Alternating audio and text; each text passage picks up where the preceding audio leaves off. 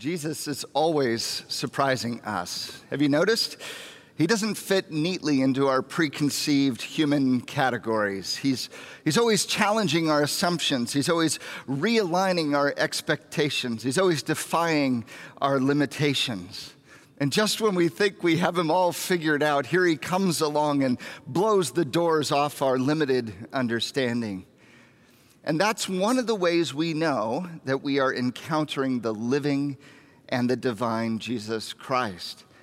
Because if Jesus is God in the flesh, he should surprise us, shouldn't he?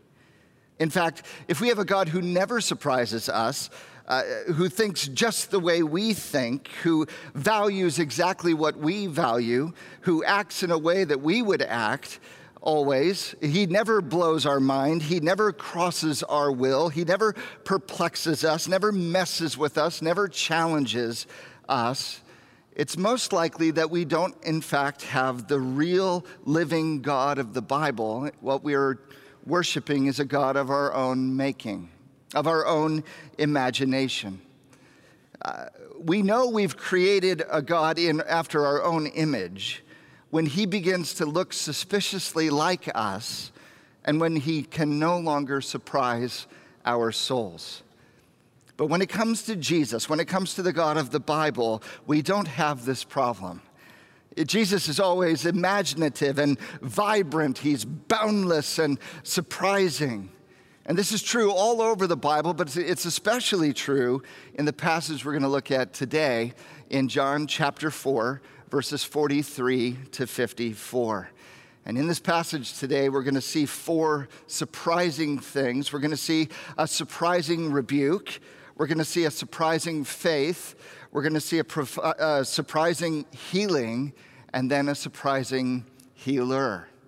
And if you would open your Bibles there to John chapter 4, let's read God's word. But before we do that, would you bow your heads?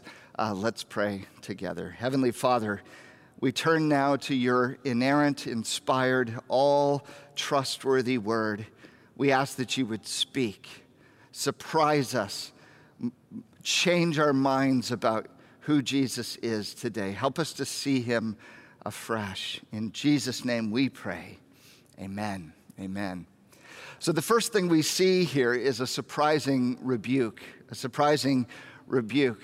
Now remember, just in terms of context, Jesus is making his way from Judea in the south all the way up north to Galilee, his hometown. He passed through a place called Samaria and a town called Sychar. We saw this last week. He met the woman at the well. She went and told the townspeople about Jesus, and we saw a kind of mini revival there in Samaria. And now they invited Jesus to stay with him for 2 days. And now Jesus, after spending those 2 days, is going to get on the move again back to his hometown up in Galilee. So we pick it up here in John chapter 4, verse 43. After the 2 days, he departed for Galilee. For Jesus himself had testified that a prophet has no honor in his own hometown. So when he came to Galilee, the Galileans welcomed him, having seen all that he had done in Jerusalem at the feast, for they too had gone to the feast. Now there's something perplexing here in this little introductory paragraph. In verse 44, it says, Jesus had testified that a prophet has no honor in his own hometown. Now, on the one hand, that makes perfect sense. It's hard to gain credibility with people you grew up with. You're always going to be a little kid in their mind. They're always going to dismiss you. But on the other hand, this is perplexing because of the verse that follows.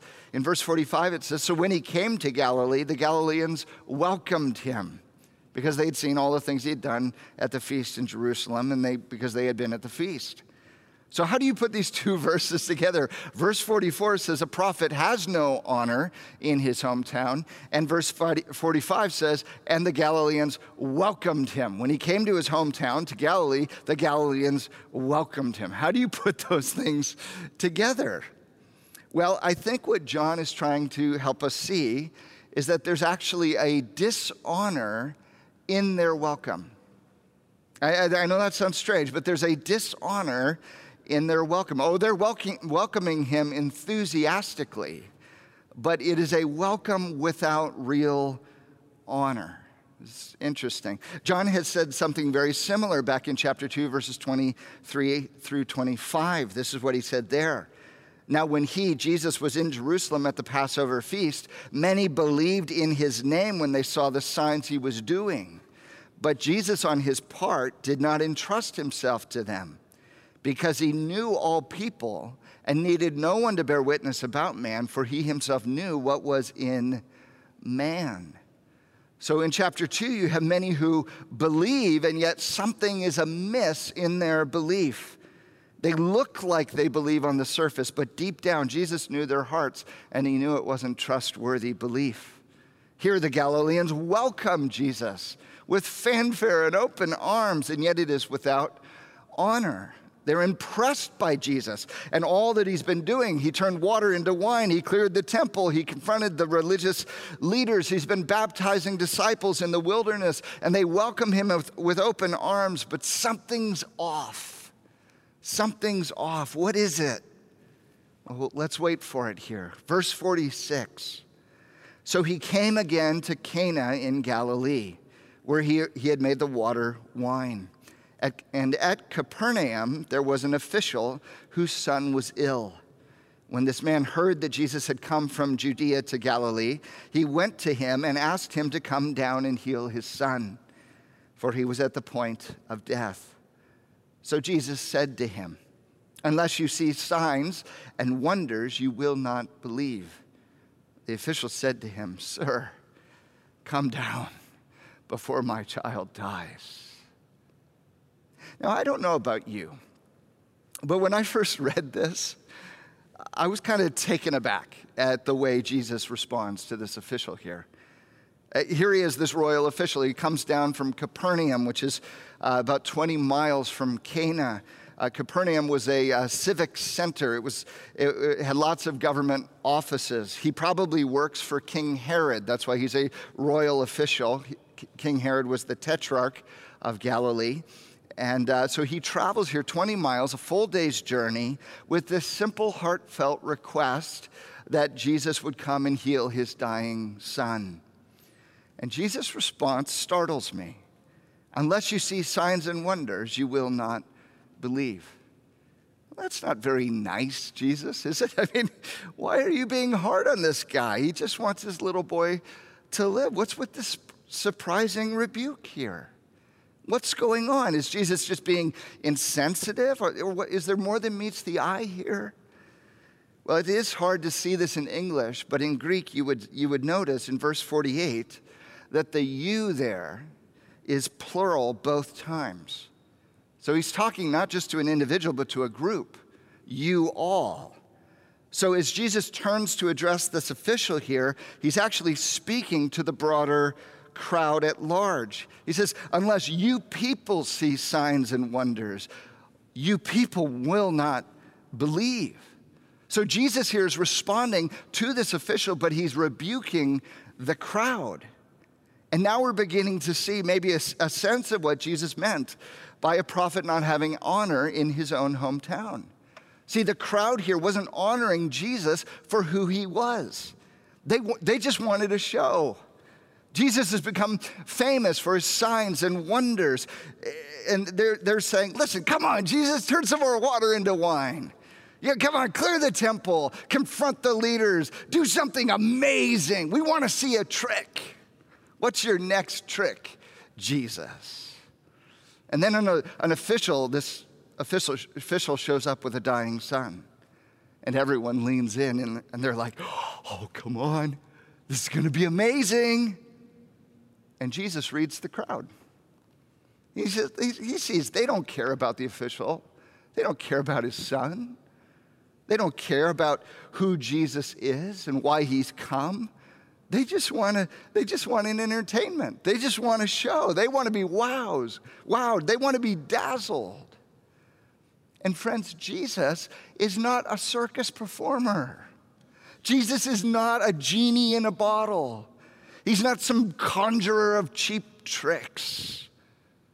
And so he says, unless you see signs and wonders, you won't believe.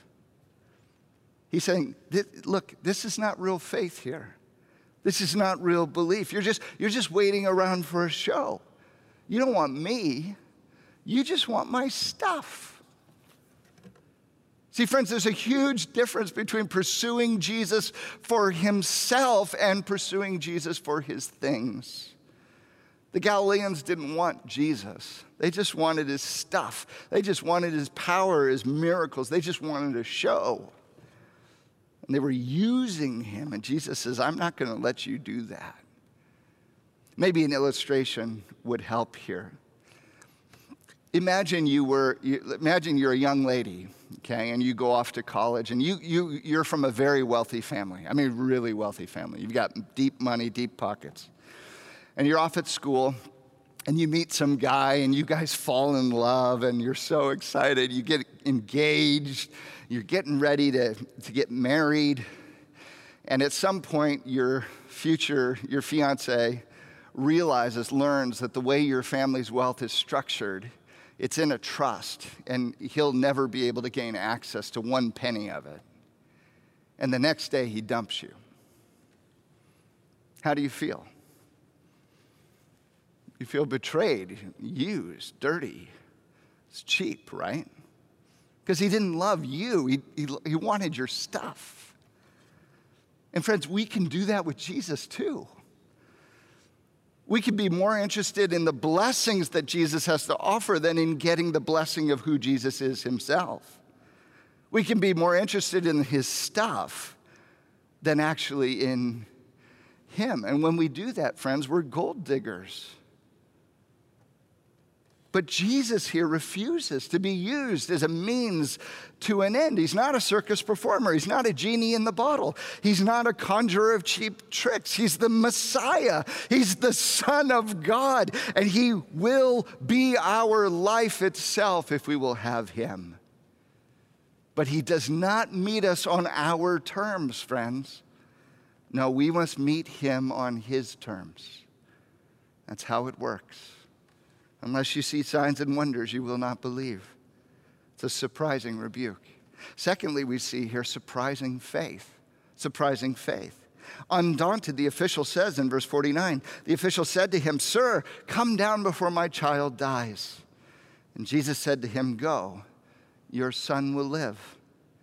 The man believed the word that Jesus spoke to him and went on his way. Now, I find this utterly amazing. This guy does not get what he came for, does he? He came 20 miles, a whole day's journey, with one simple request: come and heal my son. Jesus does not come with him. And notice, Jesus doesn't even really make a strong commitment here. He doesn't say, I'll heal him. No, he says, go, your son will live. This is not a commitment to healing him. He's just saying, he goes, look, my child's dying. He says, he'll live. Go ahead, go home. He'll live. He'll be okay. So the crowd here had to be massively disappointed, right? They don't get their show. And the official had to be disappointed because he's not getting what he asked for. And he has a choice to make. Will I accept Jesus on my terms, the way I want him to be, or will I submit to who he is and the way he presents himself to me? And the official chooses. He believes Jesus. He believes what he says, and he goes home, which is amazing because he has no proof. He has no guarantee. He's got nothing in writing. He has not much to go on here. All he has is Jesus' word. But for him, it's enough. And he turns and heads home. And friends, John wants us to see this. This is what real faith looks like. This is real honor. This is belief. This is not belief in signs and wonders. This is belief in the word, the promise, the character of Jesus. He simply trusts in Jesus and his word. And what's surprising, again, is where this faith is rising here in the book of John. Remember, faith didn't rise in Jerusalem when Jesus was there. He found it in Samaria. He didn't find it here in the Galilean population. He finds it in an official, a Roman official sellout to Rome. It's what John told us. Jesus came to his own, but his own people didn't receive him. But to those who did receive him, he gave the right to become children of God. This is surprising faith. Thirdly, there's a surprising healing here. This official, he heads home. It took him a whole day to come to Jesus. It's going to take him another full day's journey to get back home. Of course, it's late in the afternoon at this point, so he travels until the end of the day, and then he settles down for the night. And he gets back up on the road the next day after sleeping, and he finds some familiar faces on the road. Verse 51. As he was going down, his servants met him and told him that his son was recovering. So he asked them the hour when he began to get better. And they said to him, "Yesterday, at the seventh hour, the fever left him." The father knew that this was the hour when Jesus had said to him, "Your son will live." And he himself believed, and all his household. I love this. When did the fever break? 1 o'clock. And he goes, "That's exactly when I was talking to Jesus. It's exactly when he said, 'Your son will live.'" And it begins to dawn on him, Jesus healed my boy. He had asked Jesus to come down and heal his son, and he didn't get what he asked for. Jesus did not come back with him. He got something far greater instead. He got a healing from a distance. Friends, Jesus' healing power here travels 20 miles, boom, in an instant. And in a culture without remote controls, without wireless networks and GPS and cell phones and lasers and Bluetooth technology, friends, Jesus beams supernatural healing power into a dying boy 20 miles away, and his fever breaks instantaneously. And all of this without fanfare or flourish, just a quiet go. Your son will live. Friends, do you realize Jesus snatched this little boy back from the brink of death without even breaking a sweat? Who does that? Who can pull that off? I mean, it's mind-boggling enough that he might heal like this, but long distance, that's category breaking. This surprise healing points to a surprising healer.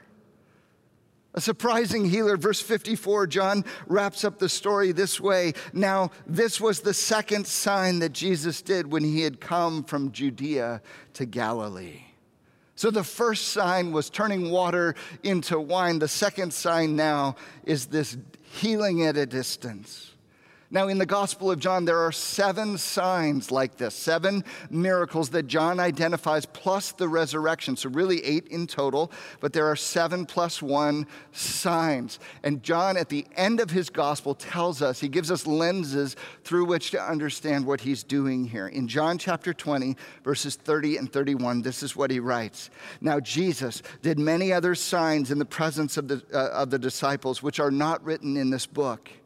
But these signs are written so that you may believe that Jesus is the Christ, the Son of God, and that by believing you may have life in his name. So in other words, he says, listen, there were a whole bunch of signs. I couldn't give you everything, but I'm giving you these 7. I'm giving you these 7. I'm writing them down with a particular strategy in mind. I'm going to give you the lenses now to understand what I'm doing. I'm trying to show you that Jesus is the Christ. He's the Messiah. He's the one who has come to fulfill all the ancient promises of Israel, and he is the Son of God, come in the flesh. And if you believe in his name, you will have life, abundant life. In other words, these signs point to the identity of Jesus, that he is Messiah, the Christ, and he is Son of God, and we need to believe in him. So let's look at this. Number one, how does this sign show us that Jesus is the Christ, the Son of God? Number one, Jesus is wielding the power of the Messianic age. Jesus is wielding power of the Messianic age. Isaiah 35 verses 5 and 6 say this: "Then the eyes of the blind shall be opened, and the ears of the deaf unstopped. Then shall the lame man leap like the deer, and the tongue of the mute sing for joy." You may recognize this passage as the very passage that Jesus quoted from when he came to Nazareth, his hometown, in Luke chapter 4, just down the road here from Cana. And he said, as he read this scripture, "Today, this scripture has been fulfilled in your hearing." So we understand here that whenever Jesus is healing, whenever he's wielding his power here, it's more than just a demonstration of power. It's a sign. It's pointing to his identity as Messiah, as the one who has come to usher in the kingdom of God. Later, when John the Baptist was thrown in jail and grew discouraged, wondering if maybe he had put false hope in who Jesus was, he sent a message to Jesus and said, "Look, are you the one who was to come, or should we wait for somebody else?" Jesus replied with this to him in Luke chapter 7, verse 22. "Go and tell John that what you have seen and heard: the blind receive their sight, the lame walk, the lepers are cleansed, the deaf hear, the dead are raised, and the poor have the good news preached to them." Jesus is saying, look, if you're beginning to question my messianic identity, look at the signs. They're everywhere. They're pointing always to who I am, that I am the Messiah, that the kingdom of God is at hand, and I'm here to offer you life, abundant life in the kingdom of God. And so this healing, friends, is a sign. It is pointing to the Messiah, that Jesus is wielding power of the Messianic age. But not only that, Jesus here is also exercising authority as the Son of God. As the Son of God. This is the second part of John's lenses here. John tells us these signs show us not only that Jesus is Messiah, but that he is also Son of God. And in this miracle in this sign, we have kind of a moment. Remember in the old superhero movies, you know, the mask would slip at some point and people would go like, "Ah, I know who you are," right? That's this moment. The mask slips a little bit and we begin to see Jesus is more than a mere man. He is in fact the Son of God. And we see three attributes of his divinity expressed here. Number one, we see Jesus' boundless presence. Jesus' boundless presence. The theological word for this is omnipresence. Omnipresence, that God is all present. He is everywhere present at once. And Jesus here is showing us that he is not bound by the limitations of the location of his body, that he can reach out and heal this little boy at a distance as if he were right there in front of him. Just as easily, if he could reach out and touch 20 miles, no big deal. Jesus is showing us that his presence knows no bounds. Which means, here's the takeaway for us, friends: Jesus is near. Jesus is near. Friends, that no matter where we go, no matter what we face, no matter how lonely we feel, Jesus is near. He's right there with us, always. He promises, "I will never leave you, nor will I forsake you." In fact, he's closer than the very air we breathe, and we are never alone. His omnipresence. Secondly, we see his boundless knowledge. The theological term for this is omniscience. Omniscience, that God is all-knowing. He knows all things, past, present, and future. That Jesus demonstrates here knowledge beyond the ordinary, doesn't he? For example, how does he know which boy to heal? How does he know? He didn't ask for a name. He didn't get an address. He doesn't get some description of this child. There's no medical ID bracelet to check and make sure he's got the right kid, you know? Jesus doesn't even ask for the Father's name. He simply knows. He knows exactly who this little boy is and exactly what he needs and precisely where he's located. He knows his name. He knows his home. He knows his little kid bed. He knows his favorite toy. He knows the tone of his voice. He knows about those 4 hairs on the back of his head that never seem to stay down, you know. He knows all of his hopes, all of his dreams, all of his greatest fears, his failures, everything. Because Jesus is wise. Jesus is wise. Friends, Jesus knows everything there is to know about us. He knows everything. He sees us all the way down. He knows our frame. He knows our weakness. And he loves us. And like this little boy, Jesus has come into the world to fetch us back from the brink of death, hasn't he? He came not to condemn the world, but that the world might be saved through him. For God so loved the world that he gave his one and only Son, that whoever believes in him might not perish, but have everlasting life. So that, friends, when we believe in Jesus, no matter how far away we might be, his healing and saving power will meet us right where we are, because Jesus knows us completely. The third thing we see here is Jesus' boundless power. Jesus' boundless power. The theological word for this is omnipotence. Omnipotence, that God is all powerful, that he is free to do whatever he pleases with or without regard to the physical limitations of his creation. And in this case, Jesus' healing power changed the course of this young boy's life, no doubt, overriding numerous laws of thermodynamics and disrupting the space-time continuum. But when you're God in the flesh, you get to do that sort of thing. Because the takeaway is this: Jesus is able, friends. Jesus is able. Friends, Jesus wields great power. And there is nothing in our lives that can possibly intimidate Jesus. You know, Jesus never looks at your biggest problem and says, you know, I've never seen that before. Ooh, you know, you're on your own with that.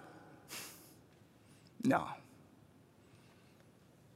He never looks away at the ugliest, deepest, most broken parts of who we are.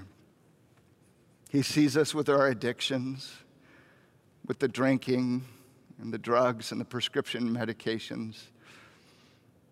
He sees us with our pornography problems, when we're cutting, eating disorders. He sees our hearts full of anger and bitterness and rage, with all of our failed marriages and trashed careers and zero options. And he says, come. Come to me, all you who are weary and heavy laden, and I will give you rest. Won't you bring all of that to Jesus, friends? He's more than able. See, friends, as we bring all of our brokenness, all of our pain, all of our lost to Jesus. He can heal us. But we've got to remember, he's not a circus performer. He's not some genie in a bottle. We can't mistake him for some conjurer of cheap tricks. No, he is the Messiah. He is the Son of God. And he will give us life if we will have him. But friends, he will not meet us on our own terms. No, we have to meet him on his. This is the real living God. This is not a God we've invented. This is not a God we've made in our own image. This is a God who is making us in his own image. See, Jesus will not be pushed around. He will not be manipulated. He will not be coerced. He is utterly free. He offers himself to you and to me if we will have him as he is. Won't you open up your heart? Open up your life and invite him in, not as you prefer him to be, but as he really is. Because, friends, he's right there. He's near. He's wise. He knows you. And he's able to change you from the inside out. Won't you come to him? Would you bow your heads and pray with me? Father, we thank you that Jesus has come to rescue us. And you know, beggars can't be choosers. We need rescue. We need help. We don't need some figment of our imagination. We need the real living God to come break the categories